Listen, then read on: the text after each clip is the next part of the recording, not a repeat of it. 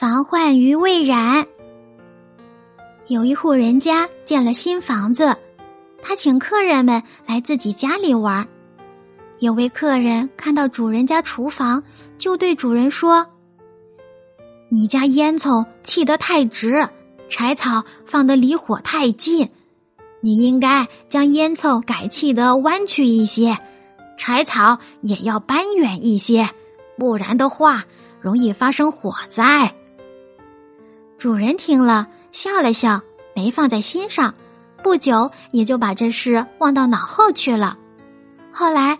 这家人果然失火了，左邻右舍立即赶来救火，大家一起奋力扑救，大火终于被扑灭了，总算没酿成大祸。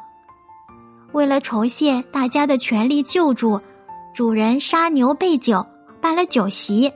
席间，主人热情的请被烧伤的人坐在上席，其余的人也按功劳大小依次入座，唯独。没有请那个建议修改烟囱、搬走柴草的人。大家高高兴兴的吃着喝着，忽然有人提醒主人说：“要是当初您听了那位客人的劝告，就不会造成今天的损失了。现在您论功请客，怎么可以忘了那位事先提醒、劝告您的客人呢？